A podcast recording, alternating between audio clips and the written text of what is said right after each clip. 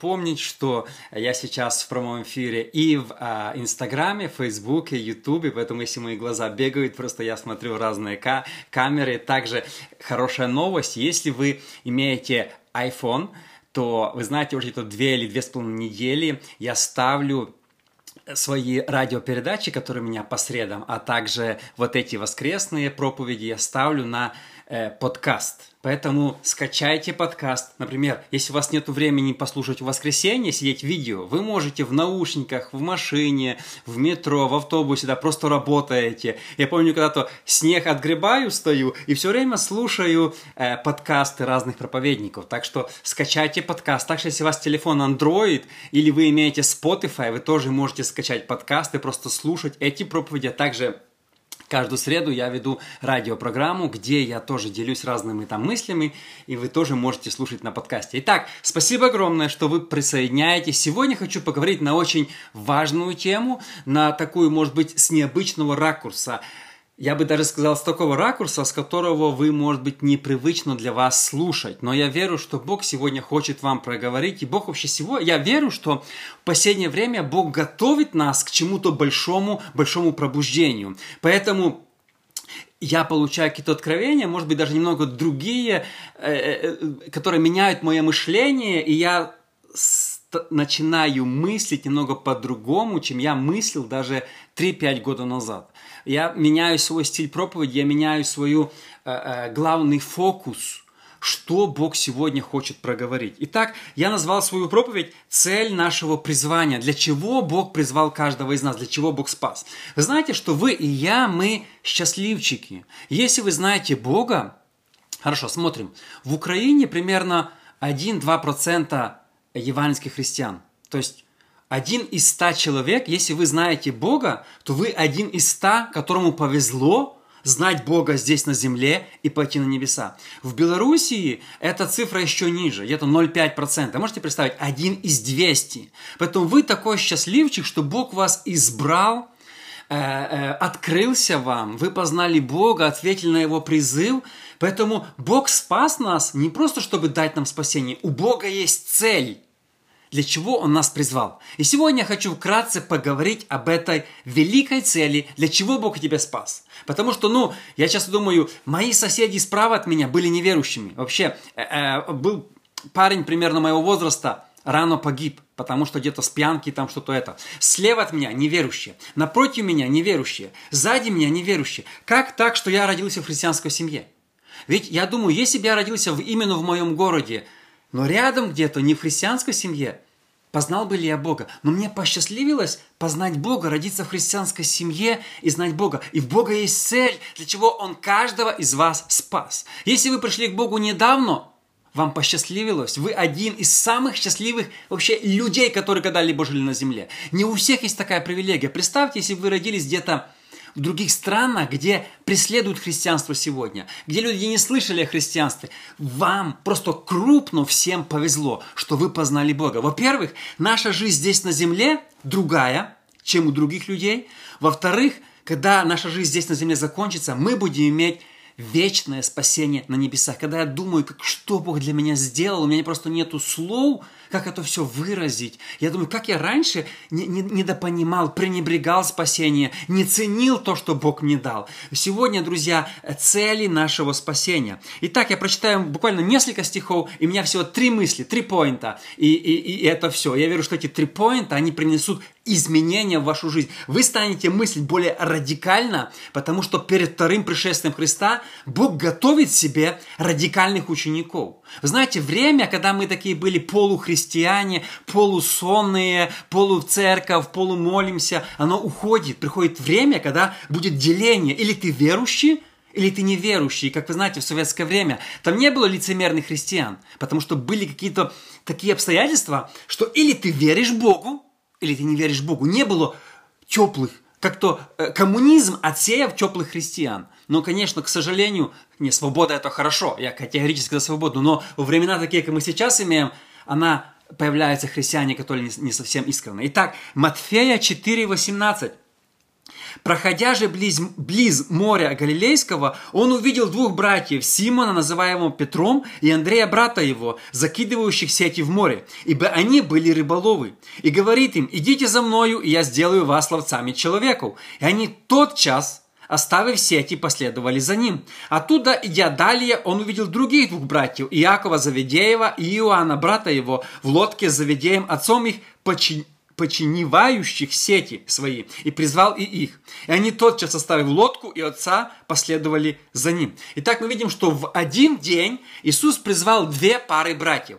Э, историки говорят, что эти братья э, Симон и Андрей были родными братьями, и Иаков и Иоанн тоже родными братьями, а между собой, между собой они были двоюродными братьями, они были родственниками. Даже у них был общий бизнес, ну так говорят историки. И вы знаете, когда Иисус шел, то Петр в это время занимался бизнесом. То есть э, э рыболовля для него не было как сегодня у большинства людей, кто из вас любит рыбачить, я нет, я никогда не ходил на рыбалку толком, кто из вас любит рыбачить, это, ну, это такое любительское дело, да, э, хобби.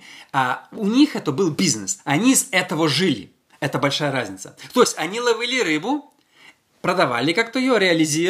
реализовали и имели с этого доход. То же самое бизнес был у Иакова и Иоанна написано, что у их отца еще были другие нанятые работники. То есть это был крупный э, семейный такой бизнес, может быть даже общий у Петра и Андрея, и Иакова и Иоанна. И вот когда и шел Иисус, написано, что Петр как раз закинул сети за борт. Вот это очень важно заметить. Он закинул сети. Иисус говорит, иди за мной.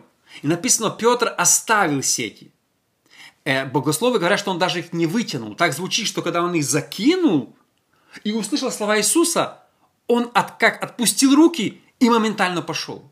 То есть он полностью оставил свой бизнес. Он даже не вытянул сети назад, не положил их лодку, не спрятал свою лодку, не сказал, о, подожди, Иисус, мне нужно лодку завести домой. Мне нужно там поручить это или это. Он оставил лодку, оставил сети прямо в море и пошел за Иисусом. Написано, когда Иисус шел дальше – он увидел Иакова и Иоанна, они чинили сети. Он сказал, идите за мной. И они оставили сети и пошли. Итак, первая моя мысль, которая сегодня в церквях не проповедуется. Кто из вас подумает, что я слишком крайне сейчас уже. Но, друзья, Бог мне открыл эту мысль, я хочу, чтобы мы ее услышали. Эм, следовать за Иисусом – это радикальное посвящение и жертва. Раньше, я помню, мы как призывали людей в церковь?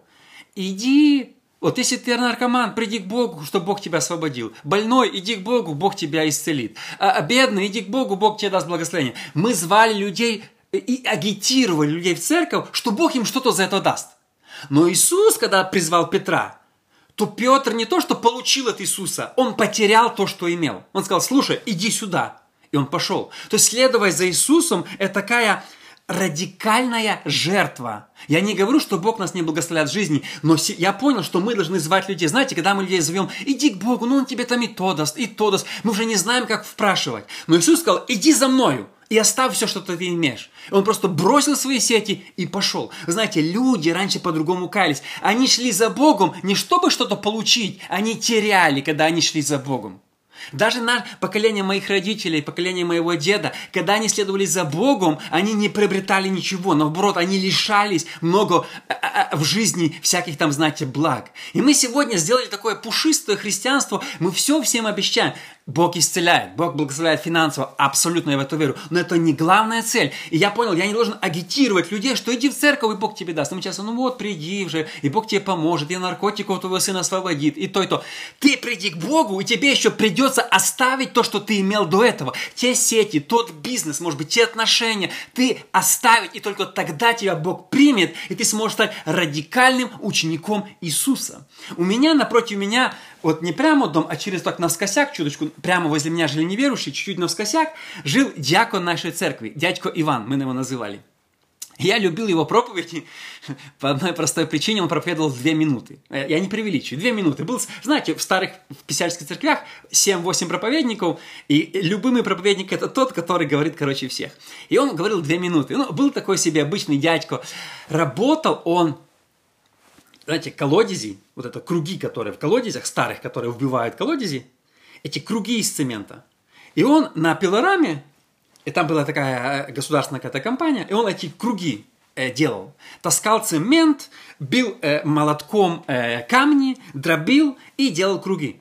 Самая тяжелая работа. Он этой работе проработал все свое время. Всю, всю свою, сколько я помню его, он проработал. Он же сейчас уже на небесах, но он проработал всю свою жизнь. Да. Был простым дядьком, просто одевался, работал на самой тяжелой работе. Был дьяконом нашей церкви. Но однажды мне мама рассказала одну интересную историю про него. Конечно, меня очень сильно впечатлило, что дядька Иван э, поступил в университет и выучился на учителя – и когда уже ему должны были вручать диплом, он пришел на это, э, ну, как бы, вот это, не знаю, что там было, какое-то вручение диплома учителя. Он выучился, закончил, все четыре года отучился. И они говорят ему, у нас есть, мы тебе разрешили выучиться, но у нас есть условия. Ты должен, мы слышали, что ты веришь в Бога. Ты должен отказаться от Бога, и мы тебе дадим диплом, или ты не получишь диплом. То есть они знали, что он христианин, но они позволили ему учиться. И он выучился. И вы знаете, мой дядька, дядька, дядька Иван, мой сосед, он был радикальным христианином. Он ни секунды не задумывался, что он не сможет работать, может быть, на легкой работе, что он выучился, что он такой интеллигент. Он сказал, нет, ребята, я готов сегодня уйти с этого места без диплома. Но я не откажусь от Бога. Вы знаете, радикальное покаяние, когда ты каешься, идешь к Богу, мы часто обещаем людям все подряд, Бог тебе то, то, то все даст, машину даст, то даст. Но знаете, когда раньше люди шли в церковь, то они лишались чего-то, чтобы верить в Богу. Петр просто пустил свои сети, даже не вытянул их в лодку и пошел за Иисусом. Радикальное покаяние, которое сегодня снова должно вернуться в церковь. Я считаю, что мы должны проповедовать, если ты хочешь быть спасен, оставь все, что ты имеешь. Есть такая песня хорошая, я оставлю все и пойду за тобой, да? Оставить. Мы, наш фокус проповеди был, Бог тебе даст, Бог все даст, все даст, все даст. Мы обещали больше, чем Бог давал. Но знаете, Бог, Иисус призывал учеников, сказал, вы должны оставить то, что вы имеете. Написано, отречься от всего, взять свой крест и идти за мной. Радикальное покаяние. Вы знаете, почему поколение... Знаете, про, я, я, я изучаю пробуждение 20-х и 90-х. Это два хороших пробуждения. Я, я пережил пробуждение 90-х.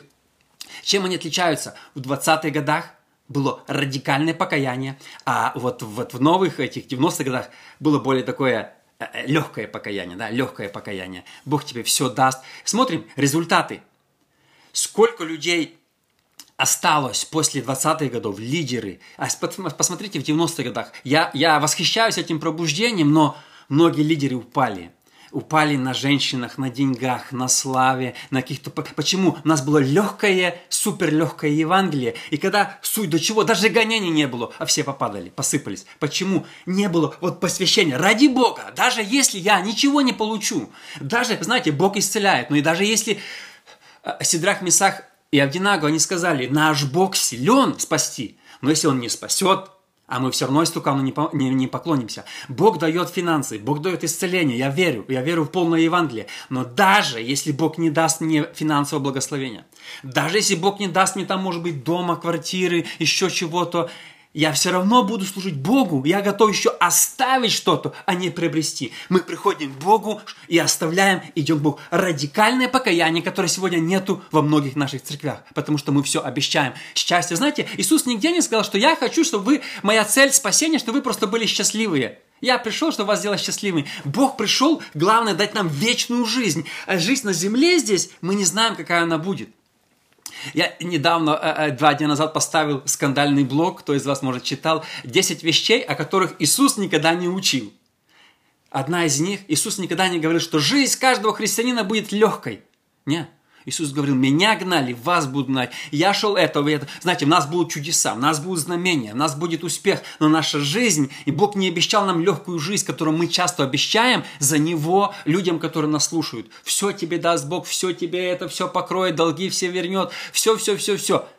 Бог благословляет. Бог Петру в будущем даже рыб, он закинул удочку, рыбу поймала, там была монета. Я верю в чудеса, абсолютно. Но он сказал Петру, когда он его призывал, он ему ничего не обещал.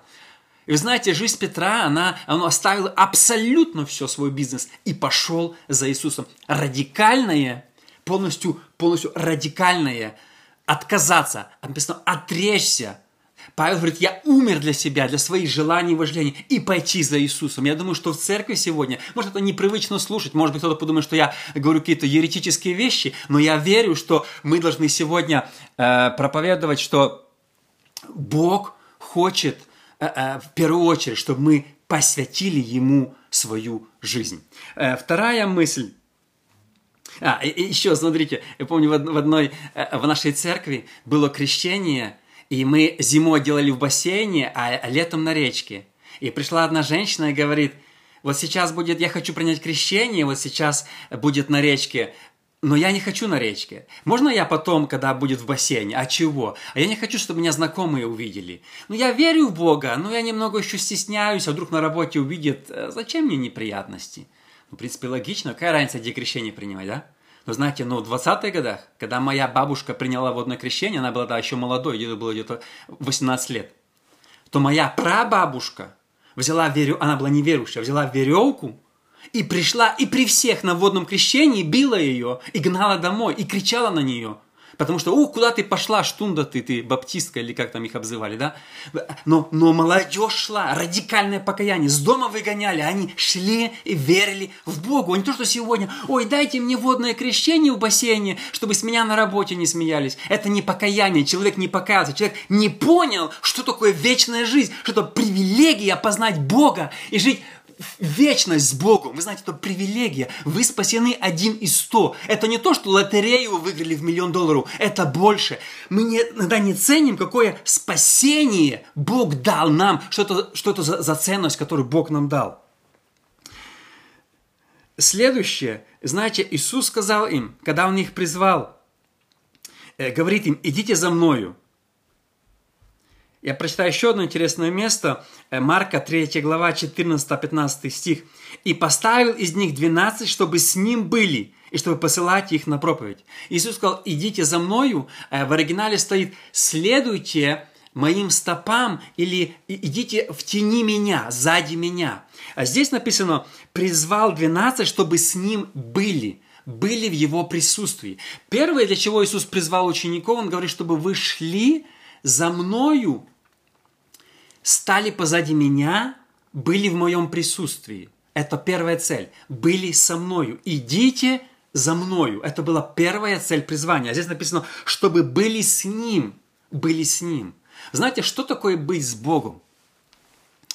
Э, мы с женой открывали две церкви с нуля. И две церкви наши назывались «Церковь Его присутствия». В Могилеве сейчас эта церковь одна из самых таких, я считаю, мощных церковь Его присутствия, где пастор Артур – и знаете, присутствие – это самое важное, что есть в жизни христианина. Сегодня мало кто об этом говорит, но я верю. Смотрите, я верю, как надо молиться.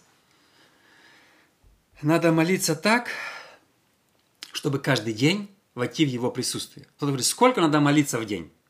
Я не знаю. Я, у меня есть такая, я называю формула Вартимея. У меня есть задача, когда я закрываю здесь в комнате, обычно это вечером, Э, утром я читаю Библию, э, когда перед работой, а вечером уже, уже там, э, и на, где-то с детьми там это, я вечером закрываюсь в комнате, я молюсь. У меня есть цель. Когда я захожу в комнату, закрываю дверь, у меня есть цель. Войти в Божье присутствие и коснуться Его. Войти в Его присутствие. Вы знаете, в присутствии Бога все меняется. Нужно не просто молиться, нужно входить в Его присутствие. Знаете, мне часто пишут, помолись за это, за болезнь, за это. Это хорошо молиться за других, я согласен. Но смотрите, у меня есть формула Вартимея, которую я, э, Бог мне открыл эту формулу, которую я считаю, как она работает. Вартимей кричал, Иисус, сын Давидов. Он не кричал свою нужду, исцели меня, исцели меня. Он, кричал, он звал Иисуса. Теперь смотрим, Иисус остановился, и когда Вартимей пришел в присутствие Иисуса, то Иисус уже сам спросил, что тебе?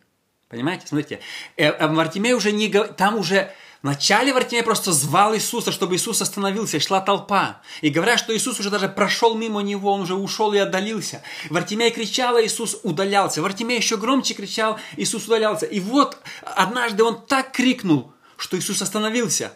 И говорит, приведите его. И привели Вартимея. И когда Вартимей приходит ближе и ближе к Иисусу, я думаю, что, я думаю, что когда ты ближе шел к Иисусу, ты чувствовал дрожь. Ты чувствовал трепет. В присутствии Иисуса, я думаю, там все было по-другому. Люди чувствовали его, что он здесь. Я думаю, когда Иисус приходил в город, то люди, которые не видели, чувствовали, что-то в городе поменялось. Атмосфера была другой. Однажды Муди, проповедник, ехал на поезде, и его там никто не знал в этом поезде, и он, поезд остановился в одном городе. И он смотрит на перроне, люди стоят на коленях и рыдают, и плачут.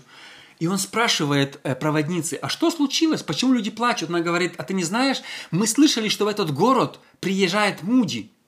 И говорят, когда Муди приезжает в город, такая сила сходит на город, что люди просто плачут везде.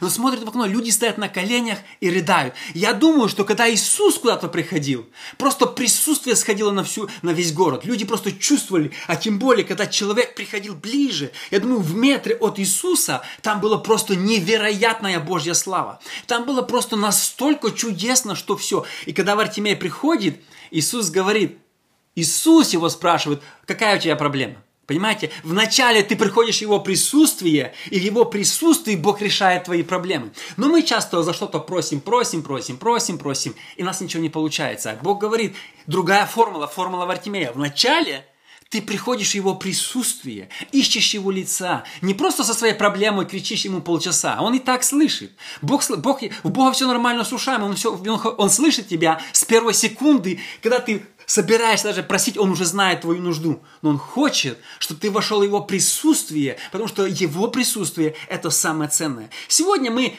многие люди, вы знаете, вообще в церквях редко говорят о а, а, а как молиться? Молиться – это входить в Его присутствие. Иисус призвал их и сказал, поставил из них 12, чтобы с Ним были или ходили в Его присутствии, окружении. Идите за мной, позади меня, в моей тени, в моих шагах. Будьте со мной. Это главная цель. Будьте со мной. Входить в Его присутствие, исполняться Духом. Знаете, иногда для меня занимает 10 минут, иногда 20, но я вхожу, я ищу Бога, меняю песни, выключаю песни, ищу Бога, и тут сходит Дух Святой, и все – у тебя уже все твое, знаете, твоя гордость, твои достижения, твои намерения, твои переживания, твои какие-то заботы, они исчезают. Ты видишь, ты и Бог. Это самое главное, я считаю, Каждый христианин должен добиваться, искать э, э, его присутствие. Молитва – это встреча с Богом. Молитва – это не просто слова. Чем мы отличаемся от православных, которые крестятся на иконку, мы говорим, о, это не живой Бог. А мы сами иногда так молимся, знаете, та-та-та-та-та, и ушли. В его присутствии все меняется. Вартимей кричал, Иисус, сын Давида, Иисус, сын Давида. Он говорит, позвите, позвите его. Я думаю, он идет уже, чувствует уже исцеление вокруг него, уже движение, уже руки, может быть, дрожат назад, уже сила, знаете, сила Божья сходила, когда люди были возле Иисуса. И в Его присутствии Иисус сам задал вопрос и сам решил этот вопрос. И сказал, все, иди, все, ты, что ты хочешь? Знаете, очень часто, когда я вхожу в Божье присутствие, Бог решает мои проблемы, о которых я даже не просил. Бог дает мне какое-то видение, направление, о котором я еще не успел попросить. Но Бог уже дает его в присутствии. Я вошел в присутствие, и Бог мне дает ответ на мою молитву, с которой я хотел прийти. Если мы поставим его в приоритет, то он будет, знаете, э, э, решать наши другие посторонние вопросы. Исцеляет ли Бог сегодня? Абсолютно. Дает ли Бог финансовое благословение? Абсолютно уверен. Бог сегодня благословляет. Но формула, по которой это все работает, немного другая, чем мы имеем в своем представлении. Потому что мы приходим к Богу и только дай, дай, дай, дай, дай, дай, дай, дай, дай, дай. И мы приходим, и мы не ценим, что Бог спас нас одного из ста, а в мире может быть еще меньше, спас нас, дал нам привилегию познать Его и дал нам вечную жизнь. И последняя мысль, которую сегодня хочу э, поговорить, Главная цель, почему он призвал Петра, Андрея, Иоанна и Иакова, смотрите, очень просто. Он сказал, идите за мною, и я сделаю вас ловцами человеков. А вот этот стих, который в Марка написано, и поставил из них 12, чтобы с ним были, и чтобы посылать их на проповедь. Знаете, для чего Бог нас спас? Главная цель спасения каждого человека – это проповедь Евангелия. Смотрите, я написал последний блог, и э, в последнем блоге я написал, что женщины имеют право проповедовать. что такое? На меня посыпался шквал критики на Фейсбуке везде. О, Рома, я тебя раньше читал, я тебя отписываю. Кто-то мне пишет, я тебя слушал, а ты такой бездуховный, я тебя отписываюсь. Мне все угрожают отписываться. Почему? Потому что ты сказал, что женщина имеет право проповедовать. Смотрите, что такое проповедь? Иисус сказал, я сделаю вас ловцами людей. И, и идите, и, а, а перед этим сказал, чтобы посылать их на проповедь. Проповедь – это не просто в церкви сегодня, когда мы стоим и говорим какие-то умные вещи. Проповедь. Вообще в Библии слово проповедь в Новом Завете. Это означает рассказывать благую весть другим людям. Мы думаем, что проповедь это в церкви. Но знаете, проповедь – это рассказывать благую весть людям, другим. Каждый человек, мужчина и женщина, обязаны рассказывать благую весть другим. Это наша главная цель призвания – делиться благовестью с другими. Знаете, многие говорят, у меня есть служение в церкви, что ты делаешь? Я пою в хоре. Это хорошо, я не говорю, что это плохо. Но это не есть служение. Служение – это приводить к Богу других. Что ты делаешь в церкви? Я встречаю людей. Это хорошо, я не против, я за. Я тоже все время, когда я стараюсь служить, что-нибудь делать в церкви. Э, в 17 лет я уже вел домашнюю группу, э, пел в группе прославления. Старался, я был каждый вечер в церкви, старался взять что-то делать. Но это не главная цель, это не главное служение. Служение – проповедовать другим о Боге. Приводить, быть ловцами, говорить людей, приводить других к Богу. Это главная цель каждого из нас спасения. Бог для этого нас спас. И здесь неважно, мужчина ты или женщина. Вы знаете, я верю, можете не верить, смеяться с меня, что проповедь другим важнее, чем проповедь в церкви. В церкви там и так все спасены. Да, мы там что-то накачиваем. Сегодня часто в церкви не проповеди, а лекции там по саморазвитию. Проповедь. Иисус сказал, знаете, вы знаете, что первым в мире, в истории церкви проповедником была женщина? Когда Иисус воскрес, Он сказал Марии, иди и скажи апостолам, что я воскрес. Мария передала его, благослови... Э, его слова, Евангелие ученикам. А, а не все они там и поверили. Вспомните Фому, да, и других там, о, они думали так, не так, да. То есть он поручил женщине рассказать мужчинам о том, что Он воскрес. Проповедь – это передача слова Иисуса. Проповедь – это Евангелие. Но говорят, учение… Какая разница между проповедью и учением? Я не вижу. Проповедь – это благая весть о живом Боге. И мы должны его рассказывать не только своим. Проповедь нужно рассказывать неверующим, чтобы они покались. Ловцы людей. Я сделаю из вас ловцами людей, чтобы вы приводили людей. Знаете, моя мама, она не, толком в нашей церкви не проповедовала ни разу, где мы родились. Ну, в моего брата церковь проповедовала, в нашей церкви в сестры. Но как она проповедовала? Однажды она сломала ногу и лежала в Киеве в больнице. Она покаяла всю палату и почти все отделение. Раздала несколько ящиков Новых Заветов. И э, мой брат не успевал ей привозить Новые Заветы, потому что она раздавала всем. И когда уже выписывали, мой брат приехал ее забирать, он не мог ее найти. И пришел в палату, ее нету. А позвал где-то там кого-то дежурных, где, говорит, это э, э, Зося. Они говорят, а, это проповедница? Говорит, по всему отделению бегает, говорит, по всем палатам. Она уже здесь перевернула всю нашу больницу.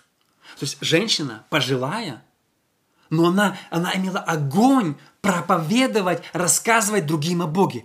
Это должен делать каждый. Знаете, проповедь это делиться благовестью с другими. Мы часто думаем, что проповедь – это когда ты надел пиджачок, галстук, вышел на кафедру, из бумажки прочитал четыре слова. Э, ну, это хорошо, но проповедь, главная цель проповеди, мы тоже нас сдвинут немного угол, а, а проповедь – это делиться Словом Божьим. И последняя история на сегодня э, – я рассказывал, наверное, ее 10 раз уже, но просто она как раз в тему. Я как-то приехал к, к своей маме, поставил машину на улице, что там на улице ставишь машину, во двор не заезжал, и едет мой одноклассник, увидел машину мою с белорусскими номерами, и он, не помню, зашел, и я был на улице, мы разговорились, поговорили, поговорили. И когда я пришел в дом, моя мама спрашивает, а ты рассказала ему о Боге? Я говорю, ну, ну не, мы просто пообщались, мы не виделись 15 лет я не рассказывал, ну, не в дом мне с первого раза. Она говорит, ты проповедник, пастор, ты не рассказал ему о Боге. Да, мне, знаете, стало стыдно. Где-то через два дня я снова стою на улице, снова едет одноклассник. Только он остановился возле меня, моя мама увидела через окно, выбежала, проевангелизировала его, рассказала об Иисусе, пригласила в церковь. Пока я со стыдом стоял с открытым ртом и смотрел на это все происходящее, думаю, я не нашел в себе, ну, смелости, наверное. Она это сделала. Вот она женщина, а я мужчина. Я рукоположенный был пастор, а она просто была обычный прихожанин церкви. И мне стыдно стало, что не я его проевангелизировал, а моя мама его проевангелизировала. Моя мама рассказала ему проповедь. Я подумал, что ее проповедь важнее моих проповедей в церкви. Когда я говорю, мне хлопают, говорят, какой ты ему ну, проповедь сказал. Но если я стесняюсь нести проповедь неверующим, то я не проповедник.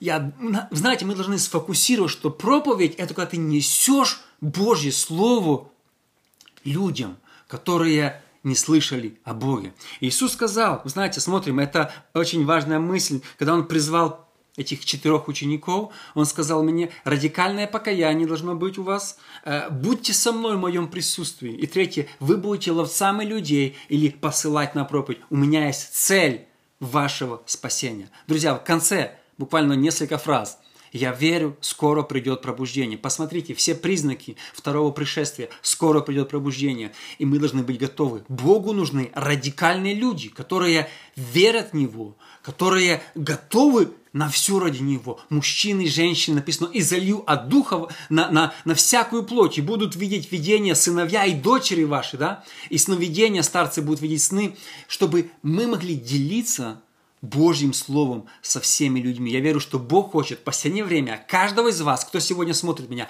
использовать. Вы знаете, за что Бог будет давать награды на небе? Я верю, самые большие награды получат мученики за Христа. А второе, написано в Данила, те, которые приведут многих к правде, будут сиять, как звезды, во веки навсегда. Если вы приведете одного человека к Богу, если кто-то ради вас покается – вы получите на небе огромную награду. если несколько человек из-за ваших слов придут к Богу, это самое важное. Бог спросит, ты пел в хоре, да, ну на тебе маленькую награду. Он скажет, а этот человек привел вот этого, ему самую высокую награду, ему просто почести, ему ангелы будут там, я не знаю, э, аплодировать. То есть этому человеку стоит дать высокую награду. Он спас одного человека. Он свидетельствовал о Боге, он проповедовал, он не стеснялся, он, он что-то делал.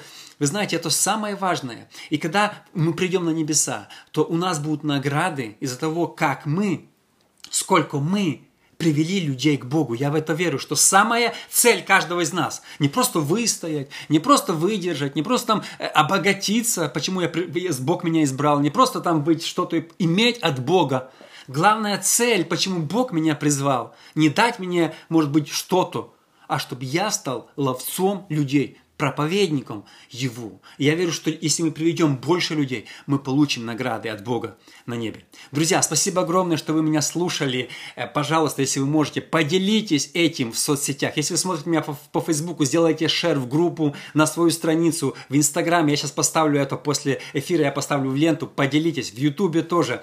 Поделитесь. И, и напомню еще раз, если у вас телефон Apple, вы можете слушать меня в подкастах. Наберите по-русски или по-украински Роман Савочка, и вы сможете найти меня в подкастах. Спасибо огромное, что вы меня слушали. В следующее воскресенье мы снова встретимся. Всем до свидания.